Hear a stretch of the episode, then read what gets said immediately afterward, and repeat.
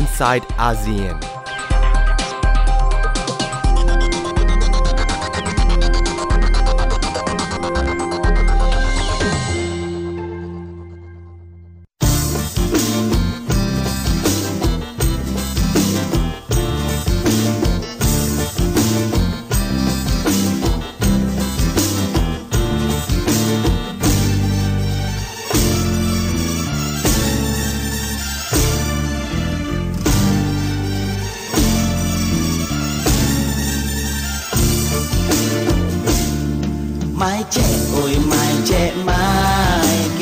คุ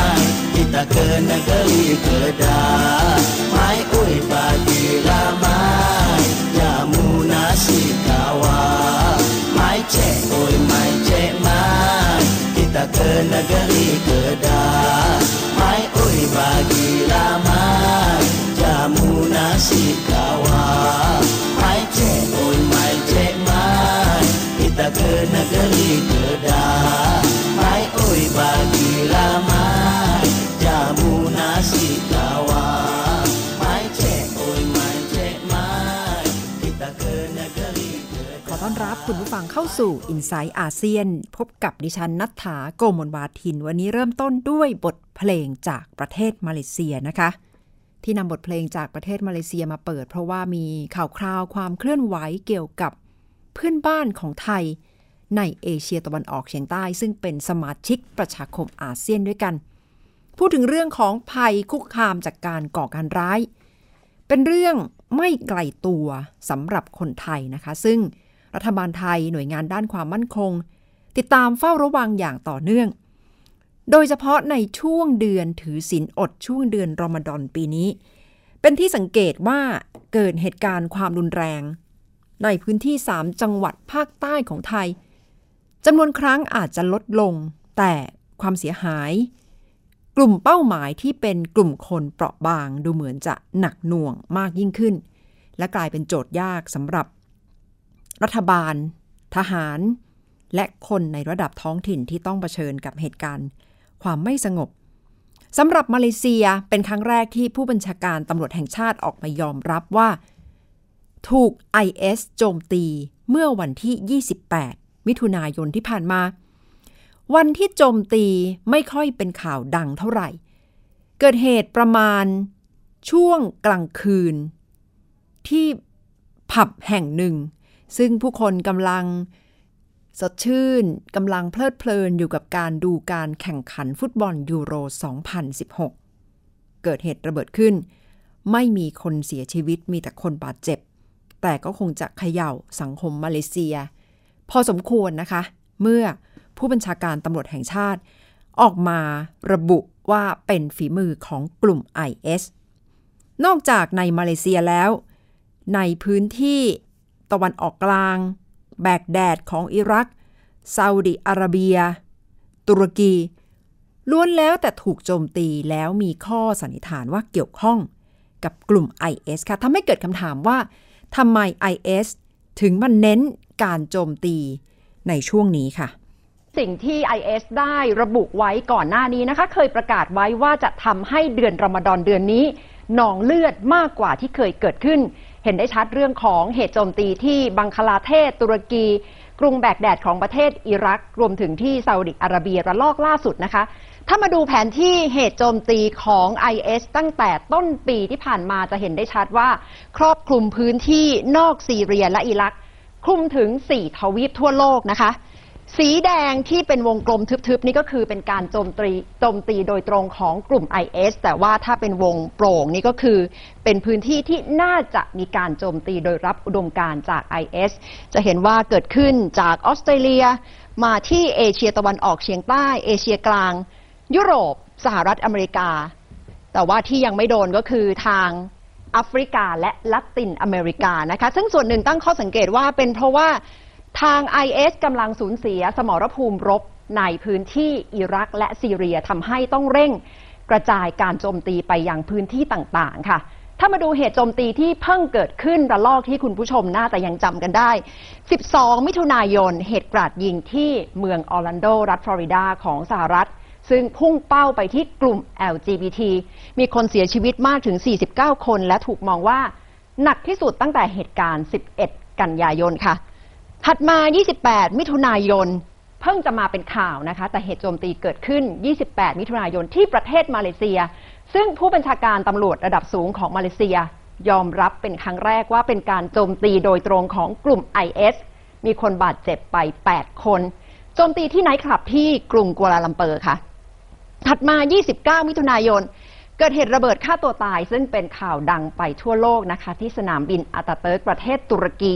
ซึ่ง IS ไม่ได้อ้างความรับผิดชอบโดยตรงแต่ตุรกีพุ่งเป้าไปที่กลุ่ม IS และบอกว่าเกี่ยวกับกลุ่ม IS ที่มีเชื้อสายอุซเบกิสถานและรัสเซียด้วยนะคะถัดมา1กรกฎาคมเหตุระเบิดและจับชาวต่างชาติเป็นตัวประกันที่กรุงทากาบังคลาเทศเสียชีวิตไปโดยส่วนใหญ่เป็นชาวต่างชาติถึง18คนค่ะถัดมานะคะ3กรกฎาคมเกิดเหตุระเบิดฆ่าตัวตายที่กรุงแบกแดดซึ่งเป็นข่าวใหญ่ดิฉันรายงานไปเมื่อวานเสียชีวิตมากกว่า200คนและคือเหตุโจมตี3เมืองที่ซาอุดิอาระเบียซึ่งถูกมองว่าเกี่ยวข้องกับสถานสำคัญทางศาสนาและอาจจะเกี่ยวข้องกับสถานที่ซึ่งเป็นสัญลักษณ์ของราชวงศ์ซาอุดิอาระเบียค่ะและล่าสุดช่วงเช้าวันนี้เองเกิดเหตุระเบิดฆ่าตัวตายที่ประเทศอินโดนีเซียความเสียหายไม่มากแต่ว่าตำรวจก็ยืนยันว่าเกี่ยวข้องกับกลุ่ม IS ค่ะเป็นภาพรวมที่กำลังเกิดขึ้นซึ่งนักวิเคราะห์ด้านการก่อการร้ายของสิงคโปร์ก็ระบุว่าจะต้องระมัดระวังอย่างสูงเพราะว่าเหตุโจมตีที่บังคลาเทศถือว่าติดกับเอเชียตะวันออกเฉียงใต้เพราะฉะนั้นเมื่อเกิดภัยคุกคามแล้วตั้งแต่ต้นปีสิงคโปร์จับกุมแรงงานบังคลาเทศซึ่งเป็นกลุ่มหัวสุดโต่งไปถึง26คน ตอนนี้ออกมาเตือนแล้วนะคะว่าจะส่งผลกระทบในระดับภูมิภาคค่ะขณะที่วันนี้พลเอกประวิตรวงษ์สุวรรณรองนายกรัฐมนตรีด้านความมั่นคงก็ระบุว่าประเทศไทยไม่ได้เป็นเป้าหมายของกลุ่ม IS ค่ะไม่มีของเราไม่ใช่ IS แน่นอนไม่มีครับความเป็นห่วงว่าจะเข้ามาไม่มีครับผมยังไม่มีเป็นห่วงเพราะผมมีความเชื่อว่าไม่มีนะครับแล้วเพราะเราไม่ได้มีความขัดแย้งอะไรกันนะฮะกับ IS นะครับไม่มีอะไรนะแล้วทำอะไรไม่ได้เกี่ยวข้องกันนะครับไม่น่าจะเกิดขึ้นนะครับไอ้เรื่องประมาทไม่ประมาทอยู่แล้วก็ต้องดูทุกที่นะครับทุกทั้งประเทศเนี่ยนะก็ต้องดูทั้งประเทศโดยเฉพาะยิ่งเมืองใหญ่ๆนะที่มีคนอยู่มากๆนะครับก็ต้องระมัดระวังสถานที่นะไม่ว่าจะเป็นสถานที่ราชการสถานที่บันเทิงที่มันคนเที่ยวแล้วก็ศูนย์การค้าอะไรพวกนี้ทั้งหมดเนี่ยนะครับต้องไปดูแหล่งชุมชนต่างๆนะครับก็ต้องดูครับยืนยันจากรองนายกรัฐมนตรีด้านความมั่นคงนะคะน่าสนใจว่าแล้วในแนวทางการวิเคราะห์ของนักวิชาการด้านมุสลิมศึกษาประเมินการโจมตีทั้งโดยตรงหรือว่าโดยกลุ่มที่มีอุดมการณ์เชื่อมโยงกับ IS ในช่วงเดือนรอมฎอนปีนี้อย่างไรดิฉันสอบถามจากดร.สราวุธอารีรองผู้อำนวยการศูนย์มุสลิมศึกษาสถาบันเอเชียศึกษาจุฬาลงกรณ์มหาวิทยาลัยค่ะคือมันอาจจะเกี่ยวเนื่องกับสถานการณ์ที่เกิดขึ้นในตะวันออกกลางนะฮะคือระยะหลังเนี่ยปรากฏว่าไม่ว่าจะเป็นในอิรักหรือในซีเรียซึ่งเป็นฐานที่มั่นของไอเอสเนี่ยปรากฏรัฐบาลของอิรักสามารถที่จะลุกขึ้นไปได้นะและวันนี้ในอิรักเองเนี่ย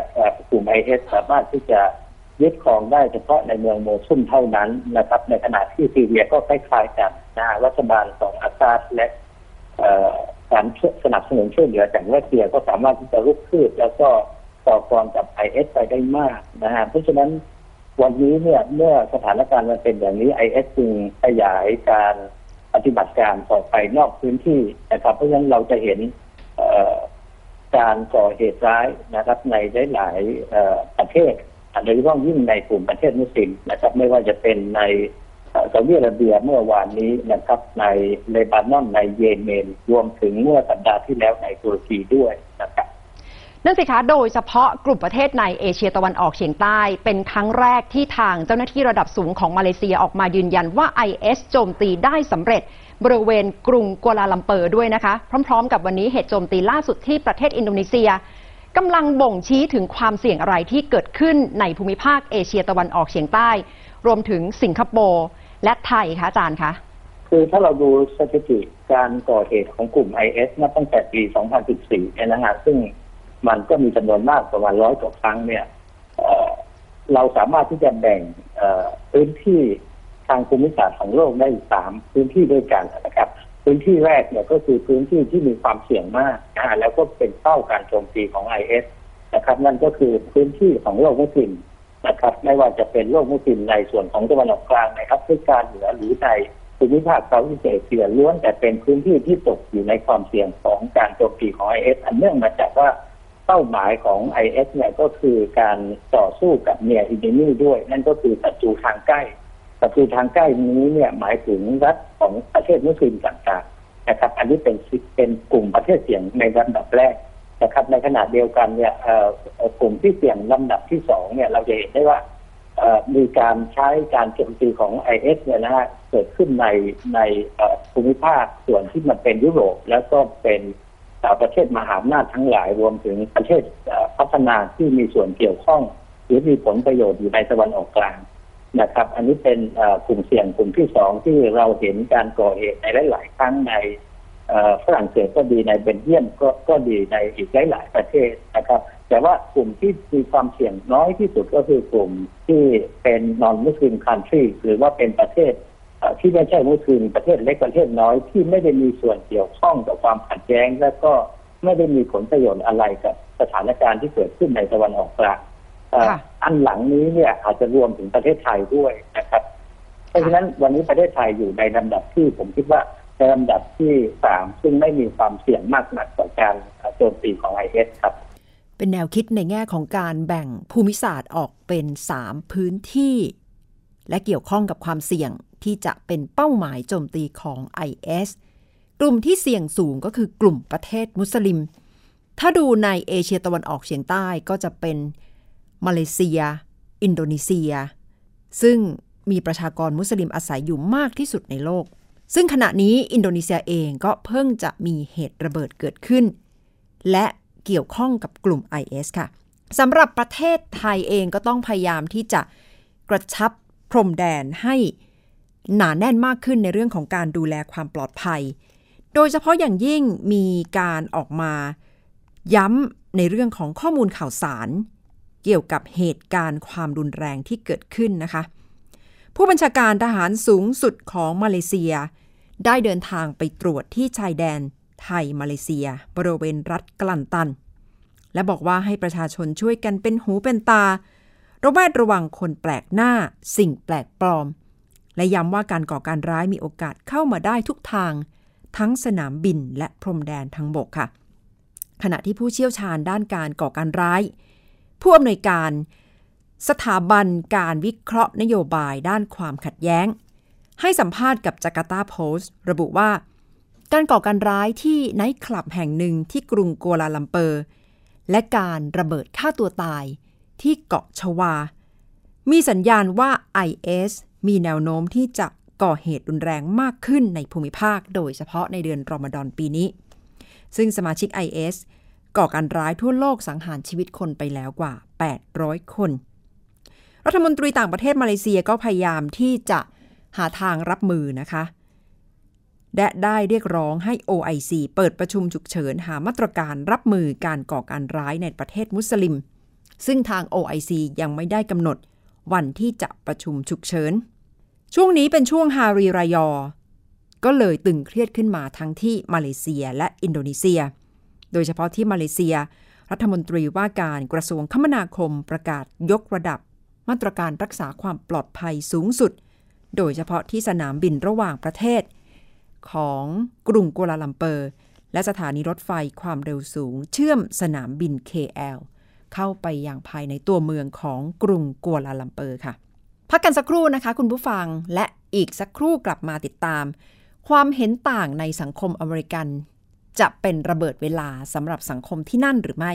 สักครู่นะคะInside ASEAN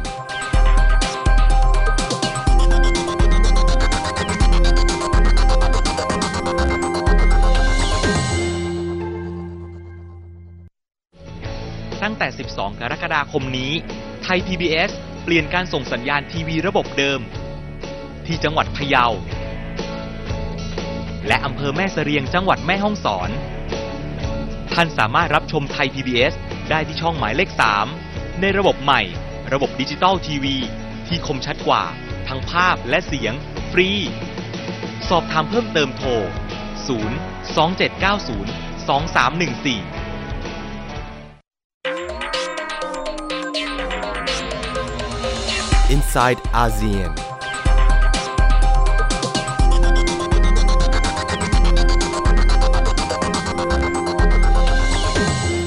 พบกันช่วงที่2ของ Insight ASEAN กับดิฉันณัฐฐา โกมลวาทินค่ะ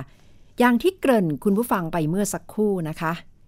ขณะนี้เป็นช่วงที่สหรัฐกำลังตื่นตัวอย่างมากในเรื่องการเมืองเพราะว่าเข้าสู่ปีแห่งการเลือกตั้งกำลังจะได้ตัวแทนของพรรคเดโมแครตและพรรครีพับลิกันอย่างเป็นทางการเพื่อนำไปสู่การเลือกตั้งประธานาธิบดีในช่วงปลายปีแต่ขณะนี้ดูเหมือนสังคมสหรัฐกำลังเผชิญกับความรุนแรงทางความคิดจนอาจจะนำไปสู่เหตุรุนแรงในเชิงกายภาพเกิดขึ้นเพราะอะไรและเป็นความเสี่ยงอย่างไรคิดด้วยกำลังสองดิฉันได้คุยกับอาจารย์ชลิดาพรส่งสัมพันธ์ค่ะคือถ้ามองภาพเร็วๆนะคะเราจริงๆเราเห็นอาการนะคะที่ดูเหมือนว่าการแบ่งแยกทางความคิดนะครับทำให้เกิดสภาพแบ่งขั้วแล้วคนพร้อมที่จะใช้ความรุนแรงนะคะเราได้เห็นการที่ผู้สนับสนุนโดนัลด์ทรัมป์นะคะปาขวดและสิ่งของใส่ตำรวจนะคะหรือการที่เวลาที่ฮิลลารีคลินตันไปหาเสียงที่ไหนก็จะมีคนไปยกป้ายตะโกนนะคะคือมันมีความเป็นศัตรูปะปนอยู่มากนะคะทีนี้ประเด็นเนี้ยว่าด้วยการแบ่งแยก ที่ว่าเนี่ยนะคะถ้าไปดูจากผลการวิจัยของ Pew Research Center นะคะซึ่งทำเรื่องเดิมทุกปีเนี่ยนะคะว่าสภาพความเห็นความแตกต่างของคนอเมริกันโดยเฉพาะคนที่สนับสนุนพรรคการเมือง2พรรคเนี่ยนะคะมีความแตกต่างและมองกันและกันยังไงเนี่ยปรากฏว่าผลของปีนี้ออกมาแล้วน่าตกใจนะคะเพราะความแตกต่างและการแบ่งแยกของคนอเมริกันในณเวลานี้นะคะอาจจะเลวร้ายที่สุดนะคะตั้งแต่เคยมีการสำรวจมาคือสำรวจครั้งแรกตั้งแต่ปี1992นะคะก็หลายปีมาแล้วครั้งนี้อาจจะเลวร้ายเป็นเพราะอะไรคะชาตินิยมมากขึ้นอนุรักษ์นิยมมากขึ้นทำให้เห็นรอยที่แยกจากกันชัดเจนมากขึ้นระหว่างรีพับลิกันกับเดโมแครตหรือเปล่าใครที่ติดตามประเด็นเรื่องของคนที่สนับสนุนพรรคการเมืองคนละพรรคเนี่ยอาจจะบอกว่าความแตกต่างทางความคิดก็เป็นธรรมดาเพราะแตกต่างกันก็เลยเลือกสนับสนุนคนละพรรคแต่ปรากฏว่าณเวลาเนี้ยคนที่สนับสนุนคนละพรรคเนี่ยแสดงให้เห็นถึงความไม่พอใจต่อกันและกันเนี่ยสูงมากนะคะแล้วเวลาที่ถามว่ามีความเห็นแตกต่างกันอะไรยังไงนั้นก็เป็นเรื่องธรรมดาใช่ไหมคะแต่ปรากฏว่าครั้งนี้เนี่ยคนแสดงให้เห็นว่าความแตกต่างนะคะระหว่างตัวเองกับคนที่สนับสนุนพรรคการเมืองฝ่ายตรงข้ามเนี่ยนะคะมันไม่ใช่แค่แตกต่างแต่ว่ามันมีความกลัวและความโกรธปะปนเข้ามาด้วยแล้วก็มองกันและกันในทางลบมากดิฉันยกตัวอย่างเร็วๆนะคะฝ่ายเดโมแครตเนี่ยก็จะมองว่าคนที่สนับสนุนรีพับลิกันเนี่ยนะคะไม่ซื่อตรงนะคะขี้โกงมากกว่าขี้เกียจมากกว่าไม่มีศีลธรรมและโง่ฝ่ายรีพับลิกันก็มองเดโมแครตในทางเดียวกันการแบ่งขั้วเช่นนี้เนี่ยน่ากลัวจริงๆแล้วเป็นคำอธิบายที่คนฟังจำนวนหนึ่งฟังแล้วอาจจะรู้สึกว่าทำไมไกลตัวจังนะคะเพราะคำอธิบายก็คือจะอธิบายจากเรื่องของความเหลื่อมล้ำว่าคนอเมริกันเนี่ยมีความเหลื่อมล้ำสูงมากนะคะไอ้ความเหลื่อมล้ำเนี่ยในที่สุดมันพอช่วงเวลามันนานมากๆแล้วมันก็นำไปสู่ความแตกแยกที่น่ากลัวได้แสดงว่าทั้งหมดเนี่ยกลับมาที่เรื่องปากท้องแค่นั้นเองเหรอคะมีปัญหาลึกๆในเรื่องของชนชั้นเรื่องของเชื้อชาติเข้ามาปะปนด้วยไหมคะถ้าอธิบายกันด้วยตัวเลขเนี่ยนะคะมันก็จะดูเหมือนว่าคนบางกลุ่มลำบากนะคะเป็นมีปัญหาเรื่องปากท้องนะคะแต่ทีนี้เนี่ยพอมันซ้ำนะคะถูกซ้ำเติมด้วยวิกฤตทางเศรษฐกิจนะคะปรากฏว่าเมื่อความเหลื่อมล้ำมาเผชิญกับวิกฤตทางเศรษฐกิจสิ่งที่คนหลายกลุ่มเลยได้รับรู้ก็คือมันมีคนที่ไม่ลำบากเท่าเราอะนะคะคนที่อยู่ในระดับทางสังคมชนชั้นทางสังคมนะคะที่สูงกว่าเนี่ยไม่ลำบากเท่าคนที่อยู่ในชนชั้นที่ล่างกว่าในอีกส่วนหนึ่งเนี่ยคนมากมายเหล่านี้นะคะที่เขารู้สึกว่าเขาลำบากมากๆไม่ยุติธรรมกับเขาเลยก็พบว่าตัวเองพยายามจะขอความช่วยเหลือนำเสนอประเด็นเนี่ยตัวระบบการเมืองนะคะตัวนักการเมืองที่มาจากการเลือกตั้งเนี่ยจริงๆทั้งตัวระบบการเมืองก็ไม่ฟังเขาเลยไม่ตอบสนองเลยเช่นเดียวกันเพราะระบบพรรคการเมืองและนักการเมืองเนี่ยนะคะมัวแต่ไปใส่ใจกับผลประโยชน์ของบรรดาธุรกิจเอกชนระดับใหญ่ๆนะคะก็ในที่สุดนี่ก็คือเสียงที่ถูกทอดทิ้งนะคะและเสียงที่ถูกทอดทิ้งเหล่านี้เองเนี่ยนะคะในที่สุดก็ซ้ำเติมเรื่องของการแบ่งแยกหรือความแตกต่างทางความคิดในสังคมอเมริกันเองแต่จากที่ดิฉันเคยพอจะได้สัมผัสมาบ้างก็ได้เห็นความตื่นตัวในระดับท้องถิ่นอย่างมากนะคะมีนักการเมืองระดับท้องถิ่นได้เห็นความตื่นตัวของชุมชนในการเข้าไปมีส่วนร่วมทางการเมืองถ้าอย่างที่อาจารย์พูดมาแสดงว่าคนยังรู้สึกว่าไม่สบายใจกับการเข้าไม่ถึงขั้วอำนาจการกระจายอำนาจจะต้องทำมากกว่านี้หรือเปล่าในสังคมสหรัฐเพื่อให้คนรู้สึกว่ามีช่องทางที่จะส่งเสียงสะท้อนปัญหาของตัวเองได้เพื่อที่จะนำไปสู่การลดปัญหาความเหลื่อมล้ำนะคะแต่ในที่สุดตัวกระบวนการก็ยังถูกล็อกและถูกปิดอยู่ในหลายๆที่สำหรับคนหลายๆกลุ่มนะคะก็มีการพูดถึงข้อเสนอว่าในที่สุดตัวระบบการเมืองของสหรัฐอเมริกาเองเนี่ยคงต้องถึงเวลาที่จะปฏิรูปหรือเปลี่ยนแปลงอย่างจริงจังเพื่อจะให้ตัวระบบตอบสนองต่อคนหลายๆกลุ่มที่ถูกละเลยเพิ่มมากขึ้นนะคะไม่เช่นนั้นคนที่ถูกละเลยเหล่านี้เองเนี่ยนะคะในที่สุดก็จะกลายเป็นฐานเสียงหรือฐานสนับสนุนนะคะนักการเมืองที่พร้อมจะฉกฉวยไปใช้นะคะหรือกลุ่มการเมืองที่พยายามจะเร้าความกลัวความเกลียดของคนเพื่อให้ใช้ความรุนแรงมุมหนึ่งในการวิเคราะห์สถานการณ์ที่เกิดขึ้นในสหรัฐอเมริกาค่ะซึ่งเต็มไปด้วยความขัดแย้งทางความคิดและก็คงจะเป็นคำถามที่เกิดขึ้นทั่วโลกว่า ตกลงปลายปีใครจะได้เป็นผู้นำสหรัฐอเมริกาคนใหม่จะเป็นมหาเศรษฐีในโลกอสังหาริมทรัพย์หรือว่าจะเป็นประธานาธิบดีผู้หญิงคนแรกของสหรัฐอเมริกาก็คงจะต้องติดตามกันนะคะและวันนี้ดิฉันก็จะขอลาคุณผู้ฟังไปด้วยบทเพลงเกี่ยวกับวันชาติสหรัฐอเมริกาครับปีนี้ครบรอบ240 ปีสำหรับประเทศสหรัฐอเมริกาซึ่งเป็นมหาอำนาจระดับโลกมีเศรษฐกิจที่เติบโตขนาดใหญ่มากที่สุดในโลกและขณะนี้ปัญหาเศรษฐกิจก็กำลังเป็นคำถามสำคัญว่าจะเดินหน้าอย่างไรท่ามกลางเรื่องของการเมืองซึ่งกำลังจะมีความเปลี่ยนแปลงนะคะวันนี้ลากันไปด้วยบทเพลงของ Bruce Springsteen Born on the 4th of July ค่ะสำหรับวันนี้ดิฉันณัฐฐา โกมลวาทินสวัสดีค่ะ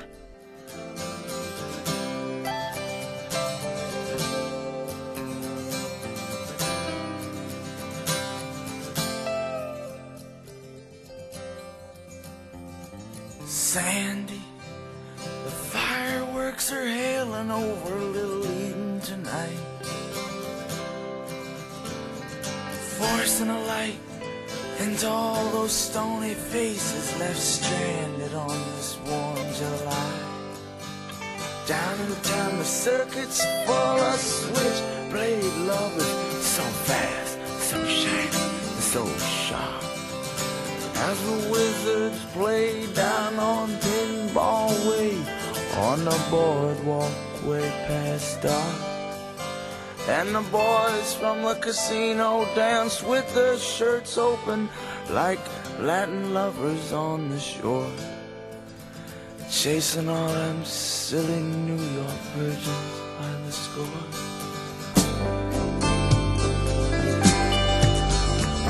Sandy,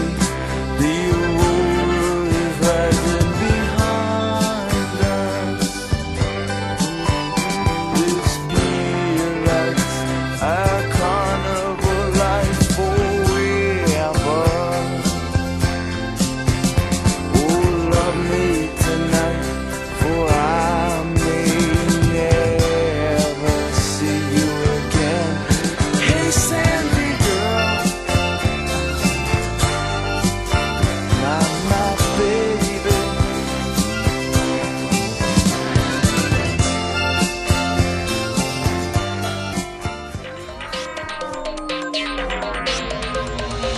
Inside ASEAN